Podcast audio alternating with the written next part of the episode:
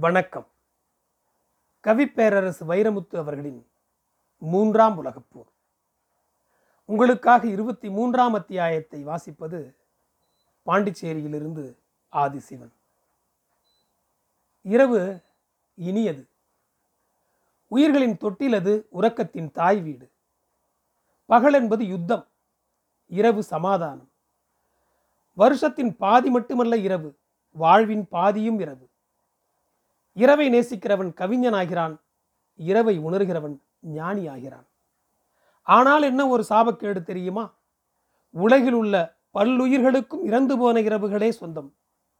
உயிருள்ள இரவென்பது ஒன்றோ இரண்டோ மூன்றோ.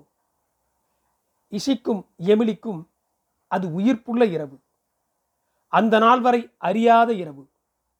நட்சத்திரங்களிலிருந்து பூமிக்கு வரும் நற்செய்தியை உள்வாங்கிக் கொள்ள புலன்கள் ஐந்தையும் விழிக்க வைத்திருந்த வெள்ளை இரவு அது. இங்கேதான் இரவு தங்கப் போகிறோம் என்று எமிலியும் இஷிமுராவும் சொன்னதும் துணுக்குற்றார் கருத்தமாயி. படபடப்பானால் சிட்டம்மா. எலி வலைக்குள்ள கிளி வந்து தங்குற கேலி குத்தாவில் இருக்கு? பெருமையாக தான் இருக்கு. இல்லைங்கள. ஆனால் இத்தப்பாயும் தொத்த தலகாணியும் பீத்த போர்வையும் ஆளுக்கு ஒன்றுன்னு இருக்கிற வீட்டில் இந்த தங்க குழந்தைகளை தங்க வைக்கிற பருவத்திலையா நாங்கள் இருக்கோம்? விருந்து போட்டு வெத்தலை கொடுக்க வேண்டிய ராசா வீட்டு கண்ணுக்குட்டிகளுக்கு வெத்தலை மேலே விருந்து வைக்கிற கதையாவில் போச்சு? சரி ஆனது ஆகட்டும் பார்ப்போம் வீட்டுக்குள் கிடக்கும் கட்டில் ஒரு விருந்தினர் படுக்கும் தரத்தில் இல்லை. கயிறுகள் சரிந்து சரிந்து நான்கு சட்டங்களில் கட்டப்பட்ட தொட்டில் மாதிரி தொங்கி கிடந்தது அது. மாடு கட்டும் கொட்டத்துக்கு இடம் மாற்றப்பட்டது கட்டில். பசுமாட்டுக்கு பக்கத்தில் கட்டில் போட்டு படுத்து கொண்டார் கருத்தமாயி. எமிலியும் சிட்டம்மாவும் உள்வீட்டில் தரையில் விரித்த பாயில் துண்டு சுற்றிய தலையணையில் சலவைக்கு போய் வந்த சிட்டம்மாவின் பழஞ்சேலை ஒன்றே போர்வையா எமிலி. அவள் பக்கத்தில் குடும்பத்திற்கான பூர்வீக போர்வை போர்த்தி சிட்டம்மா. நாசி நரம்புகள் அதுவரை அறியாத ஒரு வாசனையும் உடம்பும் மனதும் அதுவரை அறியாத ஒரு அந்நியமும் தூக்கம் துண்டித்தன எமிலிக்கு. எந்த காட்டு சிரிக்கியே என் சேலையை அழுக்காக்க வந்திருக்காளே? நல்லவதான். பாவம்.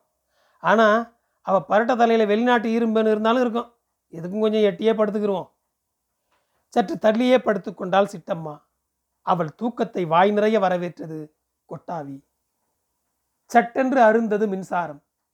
காத்திருந்த இருள் கட்டிக்கொண்டது பூமியை. இனி எப்போது வரும் மின்சாரம் என்றான் இஷி. ஜனனம் மரணம் மாதிரிதான் எங்கள் ஊர் மின்சாரமும். எங்கள் கையில் ஏதுமில்லை வரும். வருந்தாதே. வருத்தமா? இல்லை இல்லை ஆனந்தம். அதோபார் பூமி இருண்டதில் வானம் பிரகாசமாகிவிட்டது.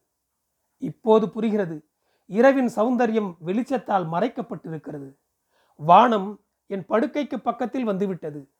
ரசிக்கிறேன். உங்கள் நாட்டில் இப்படி ஓர் இரவை நீங்கள் கடந்ததில்லையா? இல்லை. உலகம் அடைக்கப்பட்ட ராத்திரியில் வாழப் பழகிவிட்டது இரவு பேசும் இடத்தில் மனிதனின் காதுகள் இல்லை. பொம்மையின் மீது கொண்ட கவர்ச்சியில் பாதுகாப்பான தாய்மடி விட்டு தாவிவிடும் குழந்தையைப் போல இயற்கையின் இடுப்பை விட்டு எப்போதோ இறங்கிவிட்டது மனிதகுலம். தாயின் இடுப்பை விட்டு குழந்தை என்றாவது ஒரு நாள் இறங்கித்தானே ஆக வேண்டும்? இடம் மாறுவது தப்பில்லை. இதயம் மாறுவது தப்பு. பொருள் வயப்பட்ட மனிதன் தன் குழந்தை மனதை கொன்றுதான் பெரியவனாகிறான். ஒவ்வொரு மனிதனும் ஒரு குழந்தையின் சமாதி. நீங்களுமா? இல்லை. எனக்குள் ஒரு குழந்தை கொல்லப்பட்டிருந்தால் இந்த ராத்திரியை நான் ரசித்திருக்க மாட்டேன். நட்சத்திரங்களோடு உரையாடலும் மேகங்களில் உருவம் பார்த்தலும் நிலாவில் கதையாடலும் என்று நின்று போகிறதோ அன்றுதான் வாழ்க்கை கெட்டிப்பட்டு போகிறது. இந்த இரவில்தான் என் வாழ்வின் சுவர் உடைகிறது. நல்வாய்ப்பு தந்தாய் நண்பா நன்றி உனக்கு. மனுஷன் படுப்பானா மாட்டுக்கூட்டத்தில்? கொசு கடி தாங்கலை. புரண்டு புரண்டு படுக்கிறாரு கருத்தமாயி.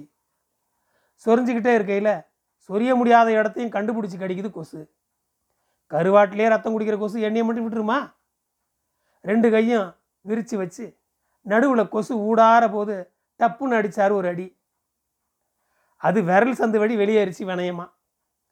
கொசுவும் கடனும் என் பழப்பில் ஒழியாது போல் இருக்கே சிரமத்துலேயும் சிரிச்சுக்கிட்டாரு. இந்த கொசுக்கடியிலையும் மாடு மட்டும் எப்படி அசை போட்டுக்கிட்டு அது பாட்டுக்கு தூங்குது? கண்டுபிடிச்சிட்டாரு. விடிய விடிய வாழ் செய்யுதையா கொசு விரட்டுற வேலையை. மனுஷனுக்கு வாள் இல்லையேன்னு முதன் முதலாக பெருங்கவலைப்பட்டார். இந்த கொசுவையெல்லாம் தூங்க வச்சுட்டு கடைசியாக தான் வரும்போல இருக்கு என் கண்ணுக்கும் உறக்கம்.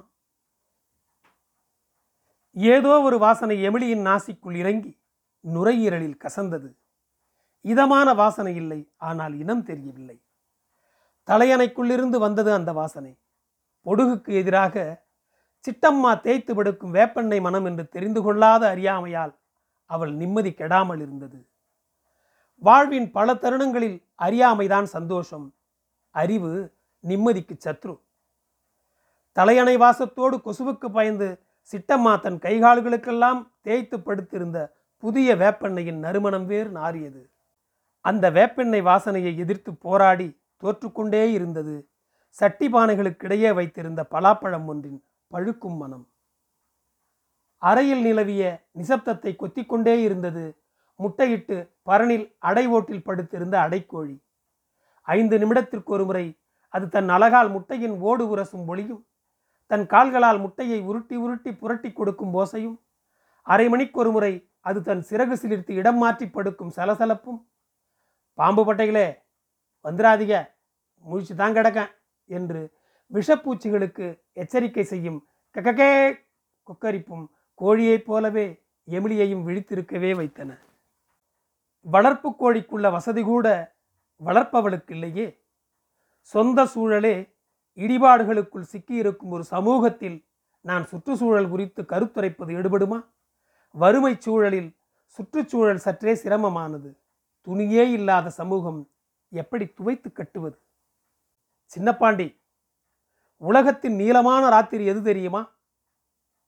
மேகங்களில் மேய்ந்து கொண்டிருந்த இஷி பக்கவாட்டில் தலை திருப்பி கேட்டான். கண் மூடி நெற்றி சுருக்கி யோசித்து டிசம்பர்ல ஏதோ ஒரு நாள் என்றான் சின்னப்பாண்டி.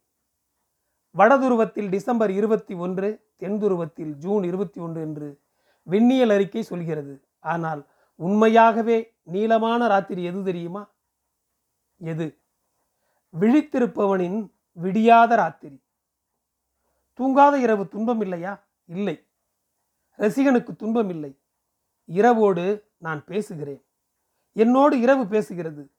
நிசப்தம் கூட ஏதோ ஒன்றை முணுமுணுத்து விட்டு போகிறது. நிசப்தம் பேசுமா என்ன? இருள் என்பது குறைந்த வெளிச்சம். நிசப்தம் என்பது குறைந்த ஒளி. காதுள்ளவன் கேட்கிறான். ஆரம்பிச்சிருச்சு ராத்திரி தான் கச்சேரிய? பத்து பத்தரை இருக்கும். புளிய மரத்து சிட்டுக்குருவிக சிலம்பல் பண்ணுதுங்க பொட்டைக்குருவி ஆண் குருவி கொத்துதா? ஆண் குருவியை பொட்டைக்குருவி கொத்துதா? பிடிபடலை ஆனால் கூத்தில் ஆரம்பித்து கொஞ்சல்ல முடியுது சத்தம். போயிட்டு வாரேன் போயிட்டு வாரேன்னு மரத்துக்கெல்லாம் சொல்லிட்டு சட சடன்னு தென்னமட்டை விழுகிற சத்தம் வெளியெல்லாம் விசிறி அடிக்குது. பன்னெண்டு பன்னெண்டரை இருக்கும். வீட்டுக்கு வடப்பக்கமாக தென்பக்கமான்னு தெரியல.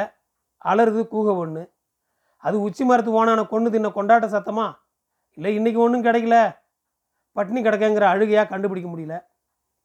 தெருவோட போகிற ஒரு குடிகாரம் பேச்சு அத்துவான ராத்திரியில் துண்டா கேட்குது மதினியை வச்சுருக்கவன்லாம் பஞ்சாயத்தில் நியாயம் பேசுகிறான் கெட்டு போச்சுரா அட்டனம்பட்டி. குடிகாரம் பேச்சுக்கு அர்த்தம் கேட்டு தெரிஞ்சுக்கிட்டான் இஷி. கொக்கரக்கோ கோ. கொக்கரக்கோ கோ. ஒன்றுக்கும் ஒன்னே காலுக்கு மத்தியில் கூவிரிச்சு தலைக்கோழி. இருமுறதும் செருமுறதும் தும்முறதும் துப்புறதுமா? விடிய விடிய மூழ்ச்சியாக கிடக்குதுங்க. அங்கங்கே அஞ்சாறு கிழடு கட்டைங்க. காசு நோயில் கண்ணு மூச்சு கிடக்கிற உசுருக்க தான் காவல் காக்குது ஊரை மூணு மூணரை இருக்கும். தனக்கு தெரிஞ்ச ஒரே பாட்டை தெரு தெருவாக பாடி முடித்து மூணாவது ரவுண்டு வாரான் ஒரு பைத்தியக்கார பையன். கஞ்சா போத கண்ணுக்குள்ள கல்லு போத காலுக்குள்ள கஞ்சா போத கண்ணுக்குள்ள கல்லு போத காலுக்குள்ள அந்த பொன்னாத்தா போத மட்டும் புத்திக்குள்ள புத்திக்குள்ள. மொத சுத்தில் பாடின அதே சுதி குறையாம மூணாம் சுத்துலையும் பாடி வர்றான் பைய. பாட்டுக்கு அர்த்தம் தெரிந்து கொண்ட இஷி சின்னப்பாண்டியை திருப்பி கேட்குறான் யார் பொன்னாத்தா? பைத்தியமாக்கி போன பழைய காதலி. இன்று அவள் மகள் வயதுக்கு வந்து ஆறேழு மாதம் ஆகிவிட்டது நாலு மணிக்கு ஆரம்பமாயிருச்சு காக்கா கச்சேரி. காக்கா எல்லாம் கூடி எழுப்பி விட்ட பிறகு நீங்கள் கத்துனாலும் நான் கூவாமல் விடிஞ்சிருமாக்கும் பொழுதுன்னு சேவல் வேற கூவுது அஞ்சு மணிக்கு. அப்புறம் வாசல் தொளிக்கிற வளைவி சத்தம் தண்ணி தொளிச்சு உருடுற சருவ சட்டி சத்தம் காம்பில் விட்டு இழுக்கிற கண்ணுக்குட்டி சத்தம் பால்காரன் சைக்கிள் மணி சத்தம் ரெண்டு அப்பா அப்பவும் விருன்னு அழுகிற பிள்ளைக்குட்டிக்கு சத்தம் சத்தங்களாலேயே நம்பி போன ராத்திரி உடஞ்சி விடிஞ்சிருச்சு. முத்துமணியை மனசுக்குள்ளே கும்பிட்டுக்கிட்டே கண்ணு முழிச்சான் சின்னப்பாண்டி. அண்ணன் மட்டும் கக்கூஸ் கட்டி வைக்கலன்னா இன்னைக்கு எங்கே போயிருப்பாக இவங்க? நல்ல வேலை அன்னி தான் இருந்துச்சு. அண்ணன் ஊரில் இல்லை. எல்லாருக்கும் கடுங்காப்பி போட்டு கொடுத்தா சிட்டம்மா. வெளியே சுத்தபத்தமாக போயிட்டு வரணும்னா விடிய குளிச்சிருவாரு கருத்தமாயி தோளில் கிடந்த துண்டை அண்ணா கயித்துல கோத்து கோணமாக்கி திறந்த வாசலில் குளிக்க தயாராயிட்டாரு. வெண்ணி சுட வச்ச பானையை ஆட்டு ஊரல் மேலே இறக்கி வச்சுட்டு போன சிட்டம்மா அங்கே மேய்ஞ்சிக்கிட்டு இருந்த கோழி குஞ்சை ஒரு விரட்டு விரட்டிட்டு வெண்ணி தண்ணி கொதிக்குது கோழி குஞ்சே பார்த்து குடிக்க சொல்லுன்னு சொல்லிட்டு போயிட்டா. அவள் என்ன சொல்லிட்டு போகிறான்னு கேட்டு தெரிஞ்சுக்கிட்டா எமிலி. வெண்ணியில் தண்ணி விளாவி பதம் பார்க்க ஆரம்பிச்சாரு கருத்தமாயி. அவர் என்ன செய்ய போகிறாருன்னு தெரியாமல் குளிக்கத்தான் போகிறாருன்னு தெரிஞ்சுக்கிட்டு சர்க்கஸ் பார்க்க போகிற பிள்ளைங்க மாதிரி ஆயிட்டாங்க எமிலியும் விஷயம் வீட்டில் கோபம் வந்தால் எல்லாரும் எடுத்து எரிஞ்சிருவாங்களே அந்த குழி விழுந்த சொம்பு. அதில் மோந்து குதிகாலில் லேசாக விட்டு பார்த்தாரு. தாங்கும்னு தெரிஞ்சதும் பந்திக்கு நெய் ஊற்றுற கஞ்சப்பைய மாதிரி கொஞ்சோண்டு விட்டு பார்த்தாரு தொடையில். யாத்தே உதறிட்டார் காலை. குதிகால் சூடு பொறுக்குது தொடை பொறுக்குது இல்லை இன்னொரு காக்கூடம் தண்ணியை வெந்நியில் விழாவி கையை விட்டு பார்த்து இதுதான் என் பதன்னு முடிவுக்கு வந்தார். சொம்பில் தண்ணி மோந்து உடம்புல ஊற்றிக்கிட்டே நாலு பக்கமும் ஓட ஆரம்பித்தார் ஒரு கையில் அழுக்கு தேய்ச்சிக்கிட்டு மறு கையில் தண்ணி ஊற்றி ஓடி ஓடி குளிக்கிறாரு. எந்த பக்கம் வாசல் நனையிலையோ அந்த பக்கம் இன்னொரு சொம்பு ஊற்றி ஓடுறாரு. அவர் குளிக்க முன்னே வாசல் நனைஞ்சு போச்சு. தான் குடிக்கலைன்னாலும் பிள்ளைங்க கஞ்சி குடிச்சா போதும்னு நினைக்கிற ஆத்தாக்காரி மாதிரி தன்னுடம்பு நனையிலனாலும் வாசல் நனையணுமேன்னு ஓடி ஓடி குளிச்சு முடிச்சிட்டாரு கருத்தமாயி. திகச்சு போய் பார்க்குறாங்க எமிலியும் இஷியும். தண்ணீர் விரயமாக கூடாதென்று வாசல் தெளித்து கொண்டே குளிப்பது என் தந்தையின் வழக்கம். உண்மையை சொல்லிவிட்டான் சின்னப்பாண்டி. ஹோ வாட்டர் மேனேஜ்மெண்ட் நீர் மேலாண்மை. வாய் பிளந்து இங்கிலீஷில் ஆச்சரியப்பட்டாக ரெண்டு பேரும். குளித்து முடித்து அங்கிட்டும் இங்கிட்டும் சுற்றி பார்த்துட்டு துடைக்கிற துண்டை காணமேன்னு புலம்பினார் கருத்தமாயி. எமிலி படுத்த தலைக்காணிக்குள்ளே சுருட்டி வச்ச துண்டை கொண்டாந்து கொட்டத்தில் கிடந்த கட்டிலில் எரிஞ்சிட்டு கறக்க போனால் சொம்போட போகணும். குளிக்க போனால் துண்டோட போகணும். சொல்லிவிடு பசுமாடே. வெடுக்குன்னு சொல்லிட்டு விசுக்குன்னு உள்ளே போயிட்டா சிட்டம்மா அவள் என்ன சொல்லிட்டு போகிறான்னு நுணுக்கமாக கேட்டு தெரிஞ்சுக்கிட்டா எமிலி. வேட்டி சட்டை போட்டு வெள்ளையும் சொல்லையுமா ஒரு பையும் கையில் பிடிச்சி வெளியேறிட்டார் கருத்தமாயி வத்தலை குண்டுக்கு கறி வாங்க போகிறாரு திண்ணையில் ஓரமாக உக்காந்துருந்த எமிலி சின்ன பாண்டிக்கிட்ட வந்து உக்காந்தா. உங்களை ஒரு கேள்வி கேட்பேன். உண்மையை சொல்வீர்களா? சில உண்மைகளை நான் சொல்வதில்லையே தவிர எப்போதும் பொய் சொன்னதில்லை. கேளுங்கள். உங்கள் தாய்க்கும் தந்தைக்கும் பேச்சுவார்த்தை இல்லையா? கொஞ்ச நேரம் ஒன்றும் பேசாம வெறிச்சு உக்காந்த சின்ன பாண்டி திக்கி திக்கி சொன்னான் இல்லை. எவ்வளவு நாட்களாய்? முப்பத்தோரு ஆண்டுகளாய். ஹோ ஹோ ஹோ. உண்மைதான். என் அண்ணன் ஒருவன் தான் பேச்சுவார்த்தைக்கு பிறந்தவன்.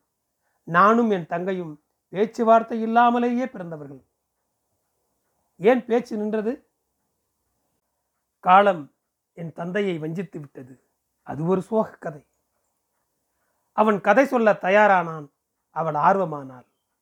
கதை தொடரும்.